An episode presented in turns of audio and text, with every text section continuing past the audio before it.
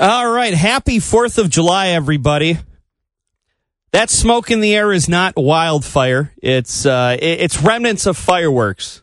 And uh, it's kind of refreshing to know that the smoke in the air is actually going to uh, blow out in, in, in a finite amount of time. Uh, probably tomorrow. It's probably going to get uh, uh, worse today. Obviously, it's 4th of July. It's an ozone action day. No one's going to listen to that. People are going to let off their fireworks. They're going to uh, they're going to uh, have their barbecues uh, because this is America and we're going to celebrate her. Uh, and uh, you know, I heard I heard on the news coming in today that uh, grilling with charcoal on an ozone action day is no big deal. Just just watch it on the lighter fluid. All right, so uh, two-year-old Wynter Smith is still missing. If you remember yesterday, early, early morning, the Amber Alert went out when 26 year old Rashad Trice allegedly kidnapped her from her Lansing home.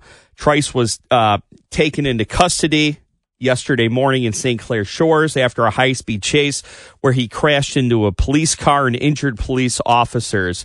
Um, and uh, Wynter Smith was not in the vehicle. And uh, the, the pictures that you're seeing on the news are absolutely heartbreaking. I mean, just a, a an adorable, beautiful child who's the epitome of innocence, and and uh, any anyone who would hurt or victimize a a child that young.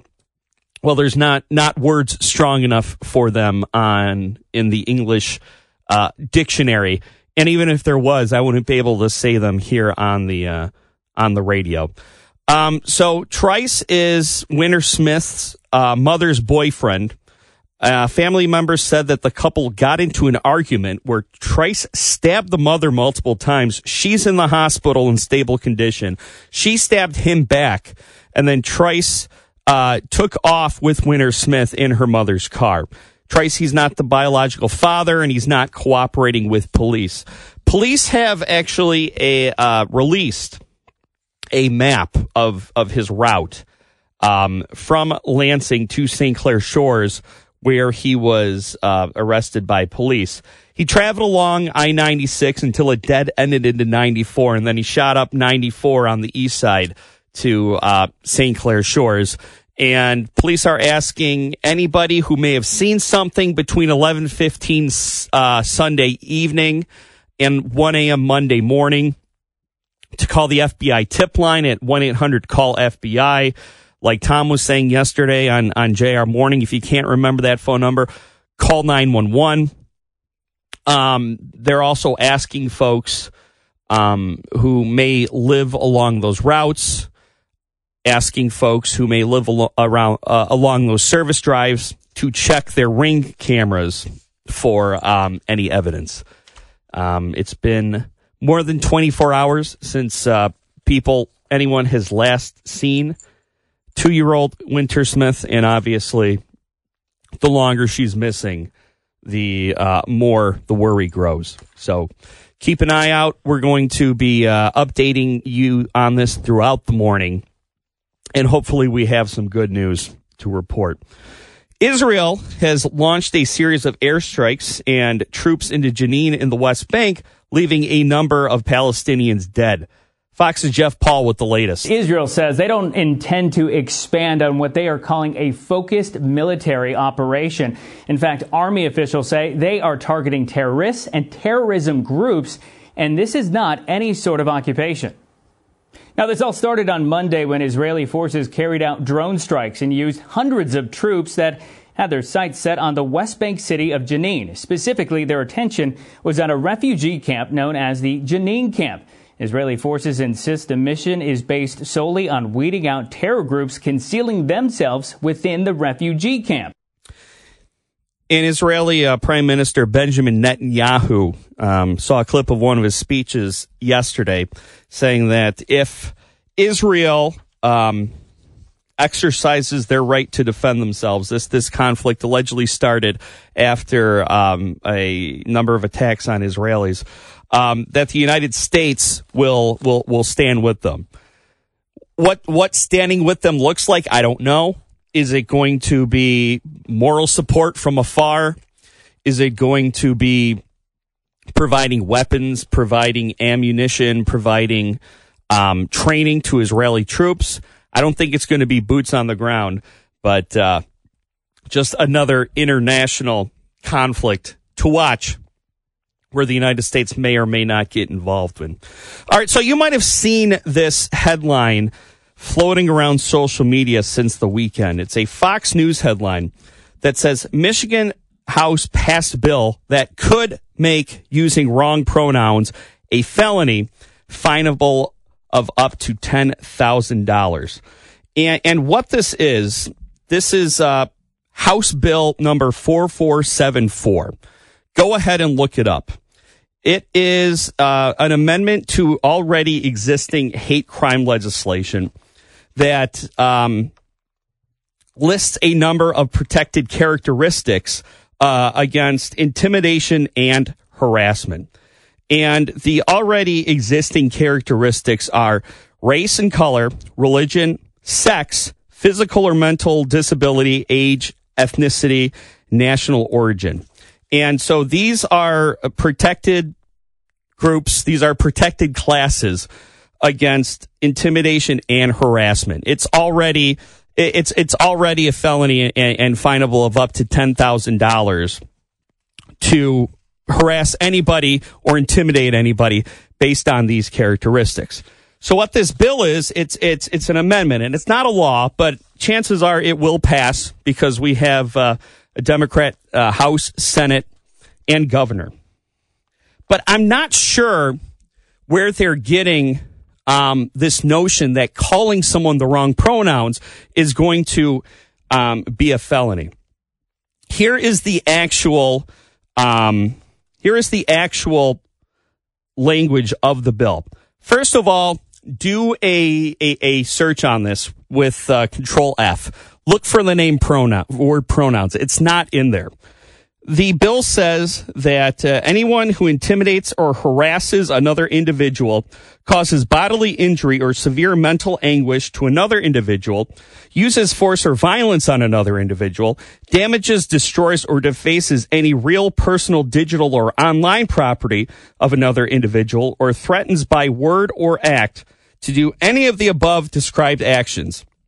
If the person, regardless of the existence of any other motivating factors, intentionally targets the individual or engages in the action based in whole or in part or on any of the following actual or perceived characteristics of another individual. And then it's, it's, it's the uh, characteristics that I just uh, read off to you.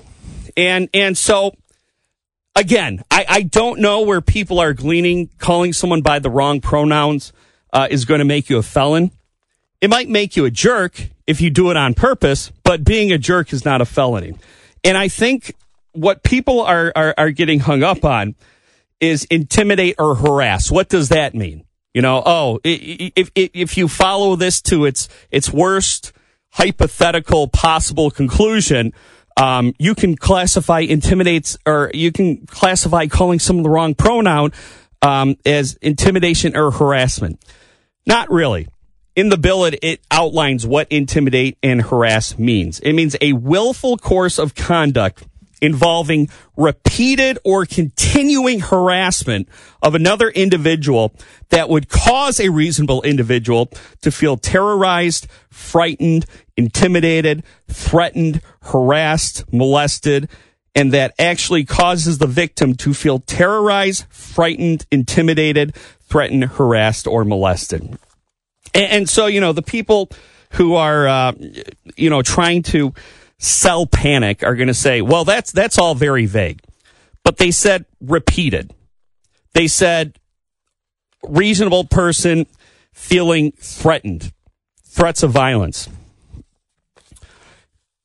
Um, and, and I mean, religion, sex, race, or color. The rules are already in place for those characteristics.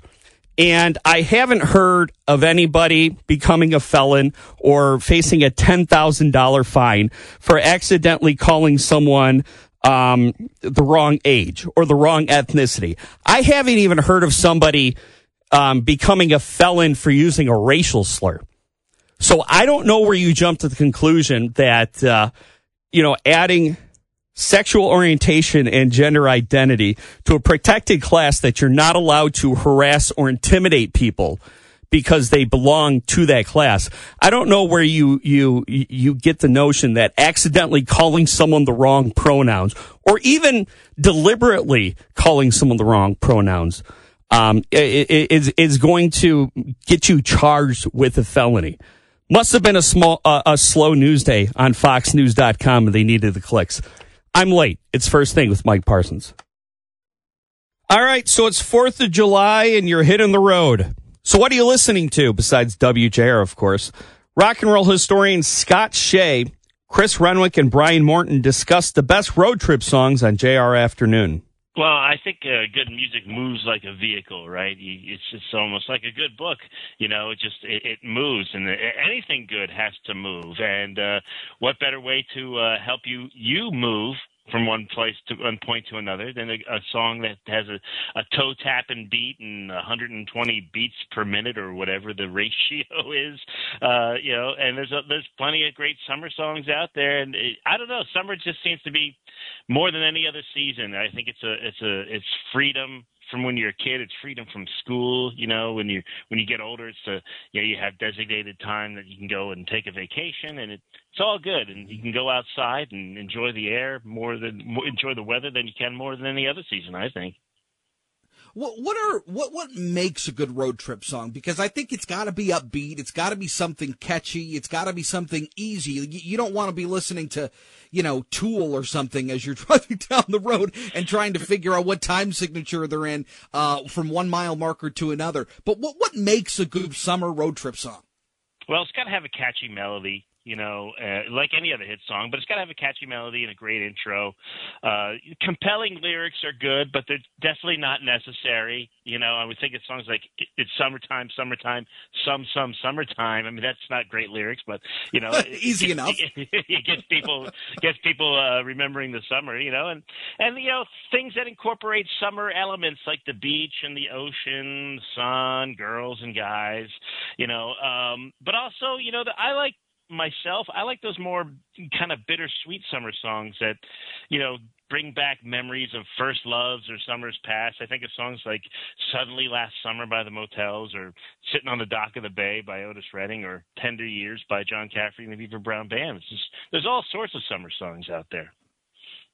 What, what do you make songs. of uh, Sure, yeah, and and you know it's funny because I think that that I don't know that musicians necessarily craft songs for certain periods of time and, and I mean seasons or, or things like that. Now sometimes that's the case, but do you think that musicians and, and obviously you've talked to, to a whole plethora of them, do they, do they consider uh, the, the, the popularity at a certain time of year when they're writing their music? I would imagine to some they do, but I think to most of them, I'm, um, you know, I think they're just trying to write a, a good song, something, trying to get something out. You know, like I don't like Bob Dylan's considered, you know, by many to be the greatest rock and roll songwriter of all time. I don't know that he necessarily wrote songs for summer you know, or Lennon McCartney or Brian. Well, Brian Wilson, you know, Brian Wilson of the Beach Boys. I for sure think he he just had California in mind, and I mean, you right. say the same thing same thing for John Phillips with uh, California Dream, and John and Michelle wrote that song uh, and they had clearly had California in mind. They they wrote it on a winter's day in 1963, and um, you know it, they they were in New York and Greenwich Village and longing for warmer temperatures and uh, you know following a dream. So I think it, you know at times there are. I don't think it's a I don't think it's a hard and fast rule, but uh, for sure I think sometimes they do. And but I think for the most part they're just trying to write a good song, trying to write something, trying to express themselves in some way. So, what are the big songs this year uh, for this summer? What, what do you think is going to be blaring through the speakers most? Well, you got to go with the old uh, old faithfuls, you know, the old standards. Uh, you know, as far as new songs, I'm not an expert on that, but you know, I, I think of songs like "On the Road Again" and "Hit the Road Jack." Um, for for traveling, for summer songs, for on the road songs. Um, Born to Be Wild by Steppenwolf. I mean, mm-hmm. that just seems to transcend all generations. It's it's definitely. I don't think that song was written to be a road song, but it for sure sounds like one. I mean, whenever you hear it, you sound like you're uh, hopping on your Harley, getting ready to tool down the road. Uh, what are your top three? What, what do you like the most? What, what, if you're if you're cruising, uh, you know, an hour, two hours away, what are you putting on? Well, I like uh, Holiday Road by Lindsey Buckingham because that makes me think of uh, National Lampoon's Vacation, which is like the ultimate road movie. Um, Take Me Home, Country Roads, man. That song just that's just a great song. People that people love that song. There was a scene out of NFL, the NFL when they were in Germany playing this past uh, last season, and all the German fans were singing "Take Me Home, Country Roads" at like like the third quarter or something. And uh, I got to go uh, with uh, "Truckin'" by the Grateful Dead. I mean, that is uh, mm. like the ultimate uh, ultimate road song, and cool too. Uh, for for for our family, uh, uh, my five year old is a big fan of the movie Cars. So "Life right. is a Highway" is uh, the yeah. is the one song that must be played uh, at the start of every road trip. it is non-negotiable. I want to drive it all night long. That's right. That's right. yeah, that's a good uh, one. That for sure is a good. Uh, Scott, it's great stuff. Uh, it's obviously a great time of year, and and it, it, to me, when you're thinking of a road trip, uh, you're probably blaring the, the music, you're rolling the windows down, you're having a good time with the people you love. Uh, I, I think it, it goes hand in hand, uh, certainly. Uh, Scott Shea, appreciate the time and insight. Good stuff. Appreciate it. Thanks for having me on, guys. Yeah, you got it. Uh, I'd love to hear from you. What, what, what do you have on the, look, it, it's, we are getting into the, uh, the holiday here. Uh, you're probably off today. You got tomorrow off. So if you're, uh, if you're heading up north or you're, you're just bebopping around town, what, what do you have on? Brian, what, what are you most likely to have on in the car? when when you're when you're tooling around? Uh, well, Chris, uh, I I lean. Uh, you know, I lean a little heavier. I would. I, yeah. For a road trip, I'm going to go uh, Judas Priest. Head out to the highway, which I love. Nice. And then there's going to go a left turn for you here. I agree with Scott. I think Holiday Road is a terrific song, yeah, and that always makes me feel like driving. And uh, I know it's not a really a road song, uh, but who can it be now? Men at Work. Oh, good one. Great memories of driving around with friends in the summer when that was a new song, and we that's one that's always on my playlist. It drives my wife nuts. this this again? It's like yes, this again. I love this song. You know, it's funny. I'm a metalhead too. I'm with you. Um, but when I got the kids in the car and I got the wife in the car, that that doesn't fly. So uh, generally, I, I try to compromise. And okay, so what what is something that's commercially liked, but also still uh, kind of wets my palate. Generally, it's like ACDC. Yeah. Uh, yeah. You know, Hell's Bells, something like that. Highway to uh, Hell. Uh, Highway to Hell. Yep. yep. Certainly, uh, um, maybe a little, uh, uh, my son likes um, uh, Guns N' Roses, Sweet oh, Child yeah. of Mine. Oh, so we can, we, we can dabble in that. So I, I try to find stuff that, that can, uh, you got, you got to find stuff doesn't stuff, always work. Especially when kids are little. If you think back to when you were that age, your mom and dad didn't ask you what you wanted to hear. They just played the radio no, and what you wanted to hear. Just turn it on. And you still listen to those songs, I'll bet, a lot of them. Well, the Senate is going to be looking into the merger between the PGA and LIV Golf. Fox's Jared Max reports. Two PGA Tour officials will testify before the United States Senate Permanent Subcommittee on Investigations next week in regard to the recent merger between the PGA Tour, DP World Tour, and LIV Golf's Saudi Public Investment Fund. Ron Price, CEO of the PGA Tour, and board member Jimmy Dunne will both speak on Capitol Hill next Tuesday. Jared Max, Fox News. The FBI has uh, joined the search for two year old Wynter Smith, uh, who's been missing since yesterday um, when she was allegedly kidnapped by her um, mother's boyfriend, Rashad Trice, who is in custody and not um, cooperating with police on her whereabouts. Police have uh, released a map of his route. If uh, anyone saw anything between 11:15 and 1 a.m. Sunday night into Monday morning uh, uh along eastbound 96 from Lansing to uh, Detroit, and then on 94 from where 96 dead ends into it um, to St. Clair Shores, call 911. Just an absolutely insane video coming out of downtown Allegan on the Kalamazoo River where um, a, f- uh, a firework or fireworks uh, from their 4th of July display uh, misfired and, and, and landed in the crowd. And um, I, it sent people scrambling. It, it kind of looked like one of those old monster movies where some, you know, where, where the monster was attacking the uh, city, but but this time it was real. Um, be careful out there this Fourth of July. There's no word on injuries. Hopefully, that means there are very little, if any. Ann Arbor City Council approved a basic income proposal for 100 income eligible entrepreneurs. Financial advisor David Sowerby discusses the experimental program with Tom Jordan and Lloyd Jackson on JR Morning. The American Rescue Plan, remember that? The, the COVID stimulus that led to uh, four decade high inflation levels and an extreme increase to the cost of living over the past two years. Remember that thing?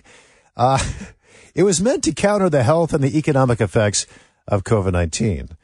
Uh, Lloyd, we remember COVID nineteen, right? You were you were there. Uh, we, yeah, yeah, twenty twenty. Yeah, twenty twenty one. I was yeah. around around that time. Well, Ann Arbor says they've got a great idea. Let's use that money from the American Rescue Plan that was really meant to help the economic uh, effects of COVID. Let's use some of that money to give people a basic income, a monthly salary, uh, another stimulus.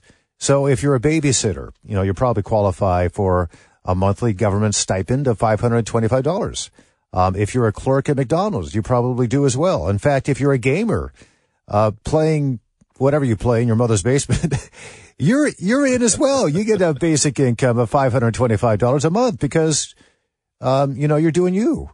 So basically, it's just a consistent stream of cash payments with no requirements whatsoever. You don't have to work. You don't have to look for a job. You just need to not earn too much money so you can get in on this action uh, from Ann Arbor. 525 bucks a month for free. No questions asked. Good idea. Will this help bridge the labor participation gap, do you think? Is it an incentive uh, to get more people to get a job? Or is it not? Let's ask David Sowerby, the managing director and portfolio manager at Ancora Bloomfield Hills. Hey, David, welcome to the program. Uh, very good morning. Great holiday weekend. Yes, I hope you're enjoying yours, and uh, uh, I'm glad you're joining us, uh, taking part of your vacation to join us here on this. What do you make of this uh, universal basic income, uh, Ann Arbor? First of all, is that a good idea? Do you think to help the economy? When I think of when I went to graduate economics at Wayne State, I had this professor. He used to say, "Wrong idea in an interesting way." okay. So I, I, can't think of a better way to describe it, which is on the surface, it, it, it sounds compelling.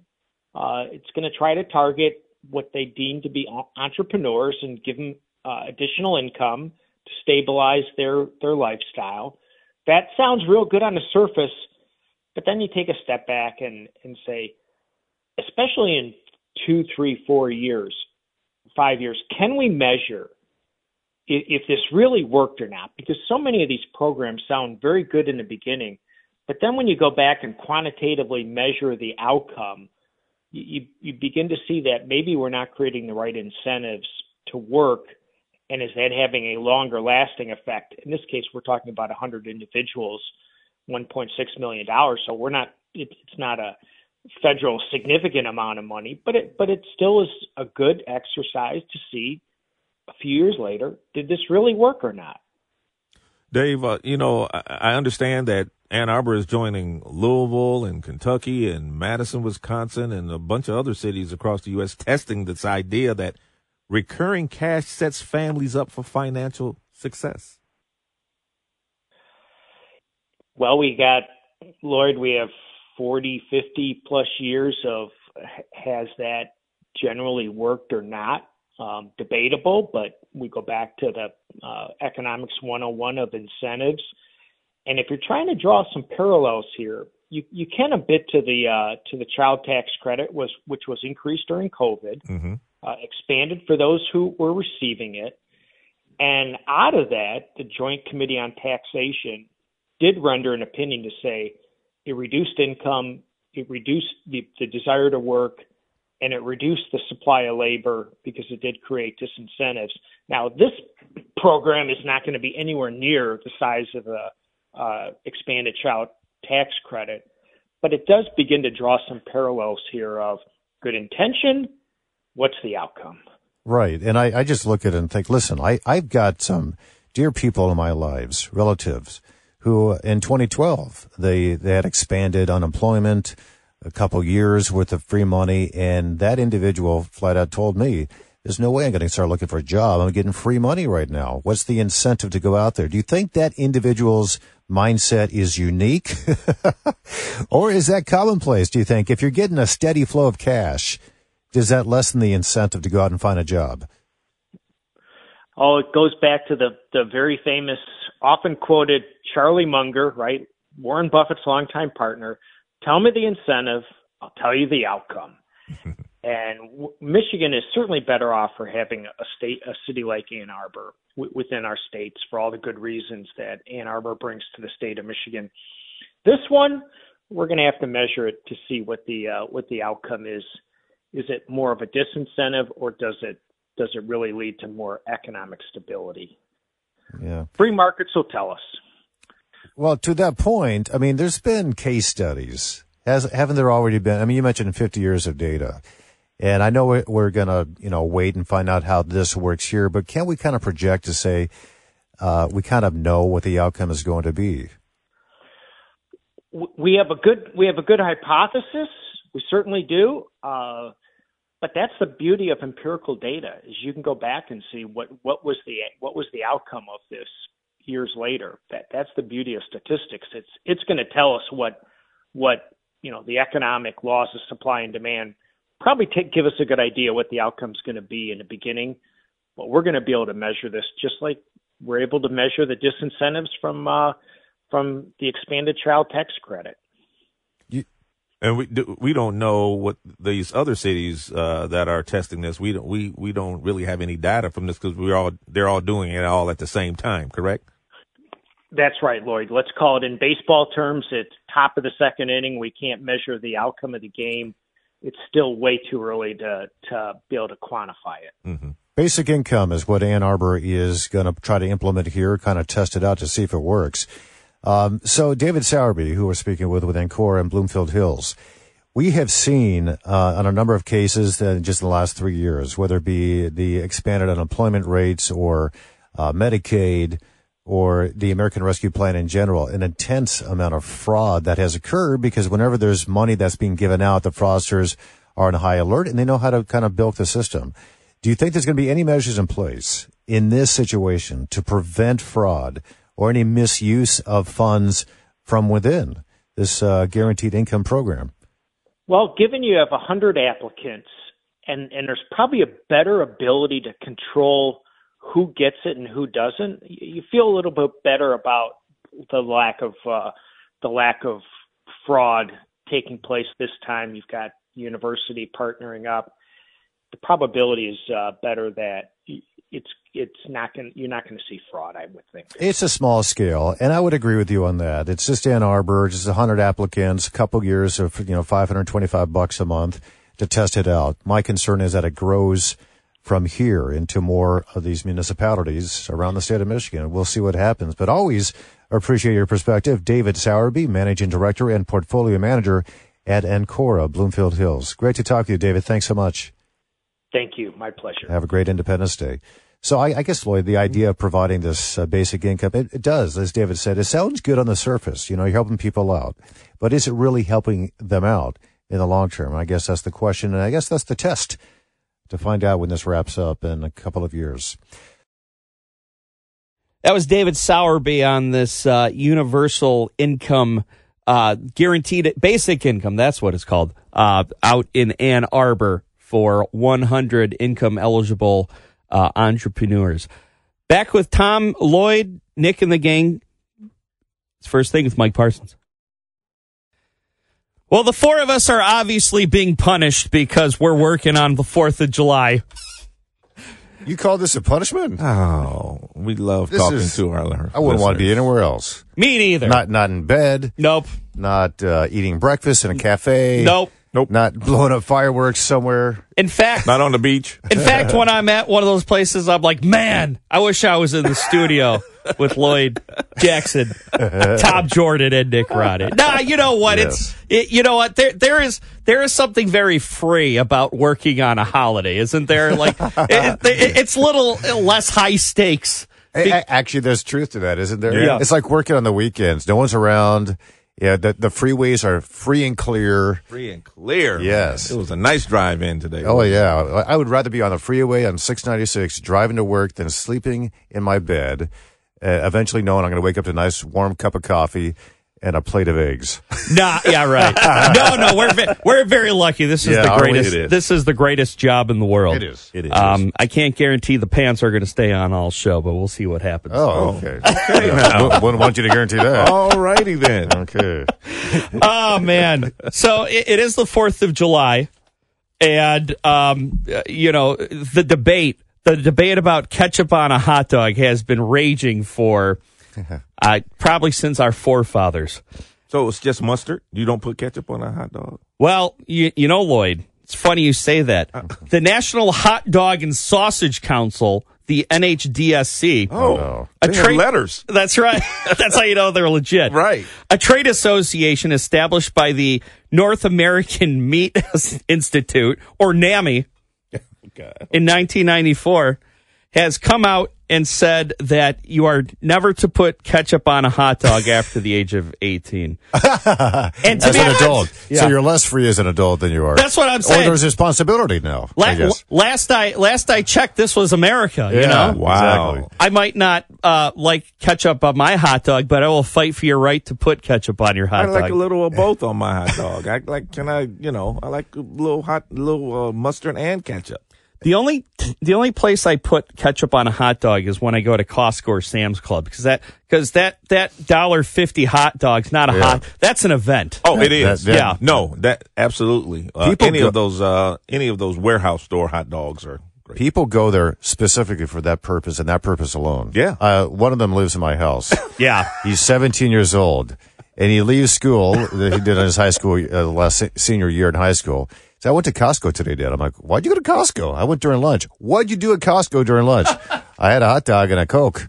I had a craving for 50. I had a craving for twenty four Gatorades. That that would not be unlike my son. Can you put as well. tahini on, on hot dogs? Tahine. Wow. Uh, I, you know, Lloyd. To me, I feel like you could put anything on a hot dog. I mean, you know, as long as it's edible.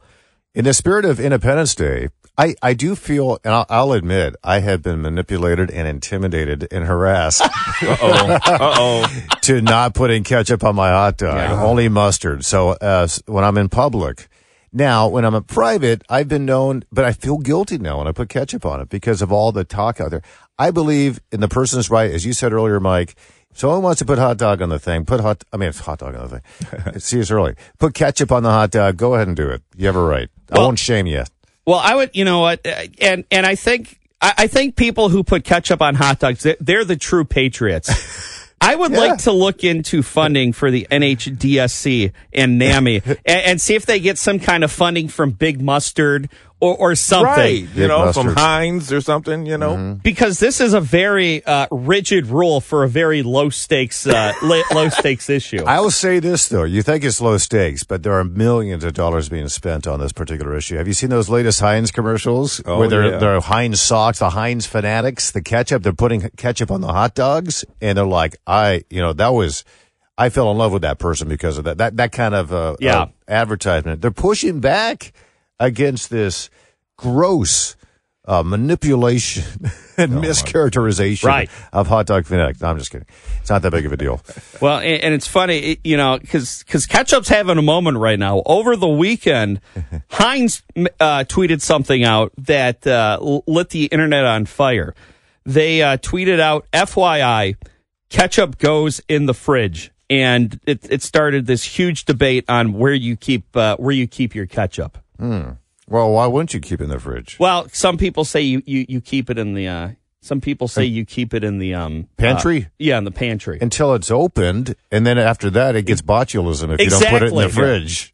I, I mean, you, you know, you go to That's right. you go to a restaurant and it's kept out on the table, but that's because they go through a lot of ketchup. They're gonna that uh-huh. ketchup's gonna be gone by the time it, it can go bad. I never thought about that actually. Yeah. Yeah. How So long has this ketchup been sitting out? Maybe it's not bad. But I wonder, they probably put it in the refrigerator when they close. at night, yeah, night. Yeah, like 18 hours later. yeah. especially It's if still you're good. especially if you're frugal. True. But that, I'm with you, Tom. You keep it in the pantry because it's sealed, It's sealed, yes. and once you, I, I, I, keep everything. I keep everything in the fridge. I, I base this on a uh, an experience I had when I was a kid. We were having dinner, and we kept our, our ketchup in the pantry. And somebody, my brother wanted ketchup, uh, so he grabbed out of the pantry, opened up the thing, and the ketchup was bubbling Ew. with some type of infestation. Uh-uh. we found out it was botulism. So we're like, okay, always keep the ketchup in the refrigerator.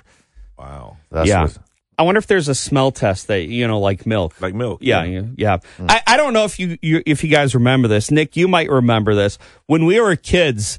Uh, there was a moment in time where they sold different color ketchups. Hmm. They sold green ketchup. They sold purple ketchup. It tasted exactly the same, but it totally screwed with your head. Wow. Yeah. Now I've had salt free. Salt free ketchup. Yeah. salt free ketchup. And it tastes like ketchup. Well, I was yeah. going to say, if you, got, no salt, if you got salt on the fries, I feel like that would kind of make up for it. yeah, because you know, then you got double salt. You know, yeah. if you yeah, but mm. it was it was fine. I, I was a little reluctant, but it was good. And mm. that and this is the type of analysis you're going to get on first thing with Mike Parsons Absolutely. here. At least on a holiday, on a yeah. July Fourth holiday. It's what we need this early in the morning. It was, you know, it's a heavy news day. I said, you know what? When my pals come in, I just want to talk condiments. That's it. uh, we're I'm, gonna. I'm just glad we're your pal. I yeah. appreciate that. You're my pal. For a real radio show, stay tuned for JR Morning after the news.